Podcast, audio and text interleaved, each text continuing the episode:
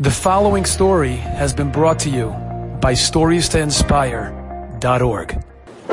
There was a girl who was growing up in an irreligious home, and there was a boy that was growing up in an irreligious home. And they both became Baalei Teshuva, and they went to Eretz Yisrael, and they both were learning in Eretz Yisrael, and they both met each other, and they dated. They were Shashapkin, they dated, and they decided to get engaged and they're going to get married. Right? Nice story.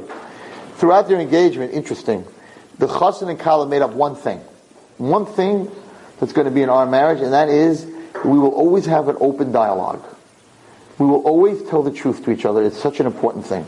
No matter what happens, no matter what goes down, because if you have to tell the truth to your wife, and your wife has to tell the truth to you, and that's what you're going to do, it will keep you from doing a lot of bad things that you shouldn't do. If that's your dialogue between the two of you. So these two made up that they will tell each other everything about themselves. Okay? So there was a problem. And the problem was that she had a secret that she didn't want to tell him. But Lamaisa, she made a deal with him that no secrets.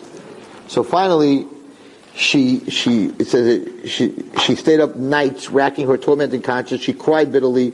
To, she had no one to confide. And finally, there was less than two weeks to the wedding and she figured he loves me much now I could tell him anything. So the next day she told him her secret. She said that in my previous, when I was non-religious, I had been married for a very short time to a guy. And then I got divorced, and then I became from, and okay, what's, it's not the end of the world, like, she didn't cheat on him, right, it's alright. So she said that the whole marriage last few weeks, we, we divorced in Argentina, in the civil court, I was living, I, came, I come from Argentina.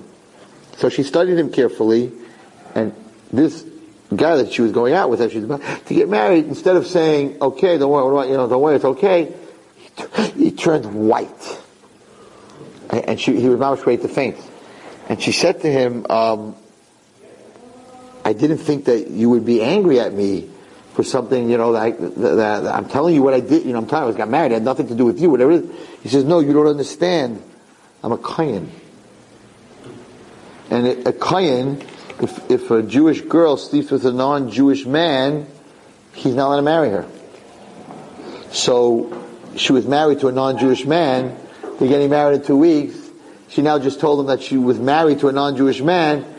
He's a Kohen. They have to break the marriage. That's why he was white. He wasn't angry at her. So they didn't know what to do. She, went to the Rosh HaYeshiva, and Rosh HaYeshiva said, you have to go to Shlomo Zalman Auerbach. Ask him what to do. Oh, so listen to what happens. They went to the Pesach Hadar, and they figured, let's see, it was after midnight, they were going crazy, two weeks to the wedding. They came to Shlomo Zalman's house, and due to the severity of this case, they felt they, they could knock on the door. They saw that his lights were on inside, so they knocked. The door opened, and Rav Shlomo Zalman listened to the whole story. His face mirrored with sorrow. According to halacha, he told them there was no solution, the couple could not marry. There's no solution. She was married to a guy in Argentina. There's no solution. There's no way around that. The couple stood before Rav Shlomo and they mamish started crying. They, they wanted to marry. There's nothing they could do. All of a sudden, without warning, Rav Shlomo Zalman started to cry uncontrollably. He saw these two people in so much pain. He's a gadol, right?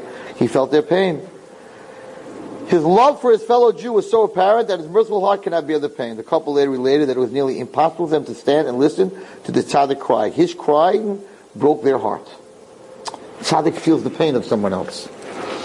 Okay? Chazal tells us that a cry from a broken heart does not go unheeded. The very next day, a Jew from Argentina was in Yerushalayim and heard the strange story about a Kohen who was engaged to a woman from Argentina who was once married to a Gentile. He knew the woman from back home and remembered her story he even knew the Gentile that he, and he came forth to testify unequivocally that he knew that the man, the man personally that she was married to, this girl, he wasn't a Gentile after all. This Gentile was really a Jew who had lost his way. The halacha regarding a Jewish woman who marries a Jewish man in a non-kosher marriage ceremony is that the marriage is not considered valid.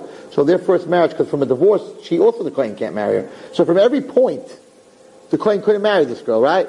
But she was not religious, so she married her Jewish husband, right? With a reformed marriage, which is not considered a marriage. So therefore, her status goes back to um, a, a, Jewish woman who had relations with a Jew. So this testimony was accepted, and the couple was cleared to be married.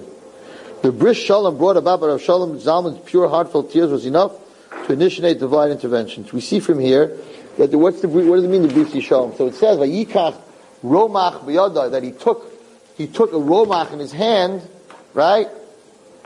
He took two, his all his Avorim, Pinchas, and he put it on the line for Hakadosh Baruch Hu. That's that's he took his over here. Shlomo Zalman took his whole body and everything. And he cried, and therefore from that came comes comes the Bris Shalom, comes Shalom, comes peace. Enjoyed this story? Come again. Bring a friend. Stories to inspire.org.